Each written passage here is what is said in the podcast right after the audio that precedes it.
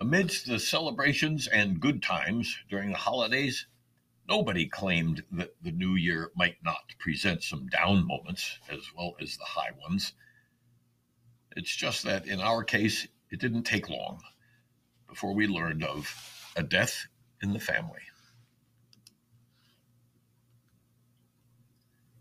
We lost a member of our family yesterday. Actually, he passed away in 2019, but we just learned about it yesterday, and it hurts as though the loss happened 24 hours ago. Having initiated contact with the adoption agency through which she was adopted, daughter Nikki received news from the other members of her birth family, there are six siblings, that their father was deceased and that their mother was suffering with Alzheimer's disease, unable to communicate well with the family. The news was upsetting. Nikki would like to rekindle communications with her birth family members, whom we met during our visit to Korea in 2000. That reunion between Nikki, her twin Ian, and an extended Kim family took on proportions that even the adoption agency in charge of our visit admitted was nearly unprecedented. The joy and love that sparked immediately upon our meeting was emotion experienced only, perhaps, upon the birth of a child.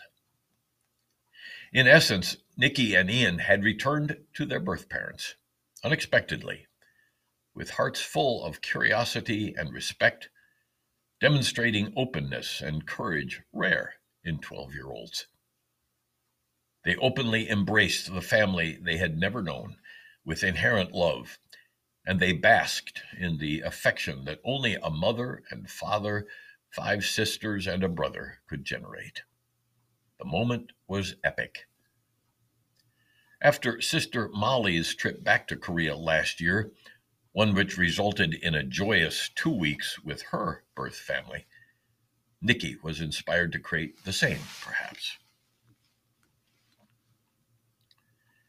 Yesterday's news brought a sudden and disappointing end to such dreams. The passage of time was not kind for a sequel with the ones who brought her and Ian into this world.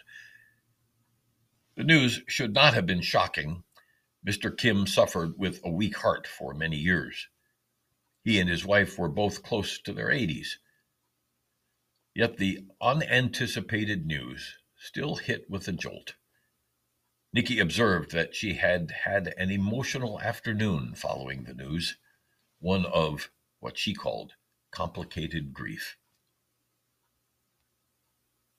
I felt it too.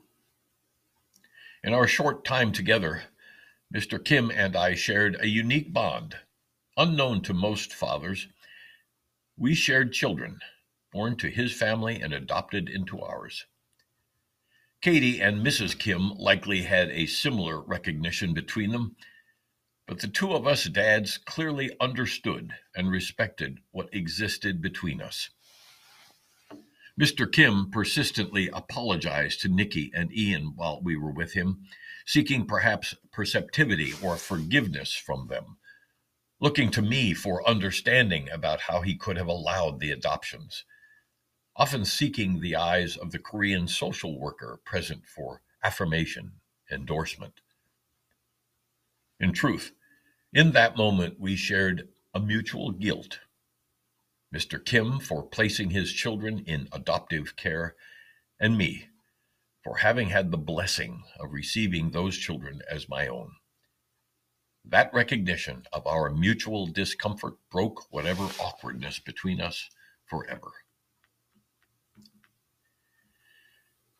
Though we were never able to meet again, we became family during that two week stay in Korea. The Kim family and their extended clan showered us with excitement and attention and love that had been pent up for 12 years. The mystery of knowing about one another was finally solved. He had discovered something once thought lost, and I discovered someone newly found. Those days were glorious reminders of what human connections can be, even on the other side of the world. On the evening before parting, Mr. Kim presented us with a very old piece of family art. It was a painting upon a long scroll, a black and white depiction of birds nesting together. He explained that it had belonged to his father and his grandfather before him. But he looked me squarely in the eye when he said it belonged to me, that he could think of no one better to keep the rendering. We both shed tears. Last night, 22 years later, I stood before that artwork and teared once again. A central figure in our family had completed his journey here. His wife, the bearer of two of our children, has largely left the road of travel as well. But it would be unfair to allow their departures to go unrecognized without deeply acknowledging the life changing impacts that their decision for adoption has had on the Shepherd family lives. Far from being a selfish act, placement of those two children into our care was an act of pure love and courage. There is a renewed urgency for Nikki to continue contacts with the remaining members of her Korean family. Mortality has that effect on people. Perhaps in recognition of it, her birth siblings have expressed excitement at reconnecting as well.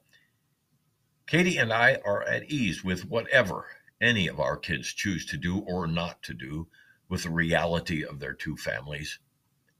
But it is true what one acquaintance observed shortly after the arrival of our first children.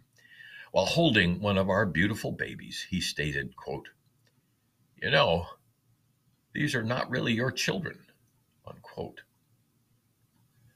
My antennae went up immediately, as I had been forewarned about the views of some people regarding adoption, and foreign adoptions in particular. I didn't immediately discern what he was saying. But he followed up the puzzling statement by adding, quote, They are truly universal children. They are your children, born of others and belonging to us all. It's a beautiful thing, unquote. A beautiful thing indeed. I have thought of our Korean counterparts as extended universal family ever since just like the universal family to which we all belong and which we now know has lost a beautiful member.